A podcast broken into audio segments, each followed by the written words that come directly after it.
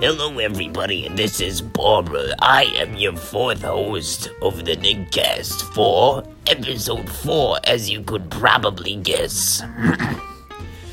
I am here as the president of the Female Smokers Union of America. Ladies, put your hands up if you've been smoking for over 40 years. Oh, there we go. That's what I like to see. I'll keep it up, ladies. Keep it up.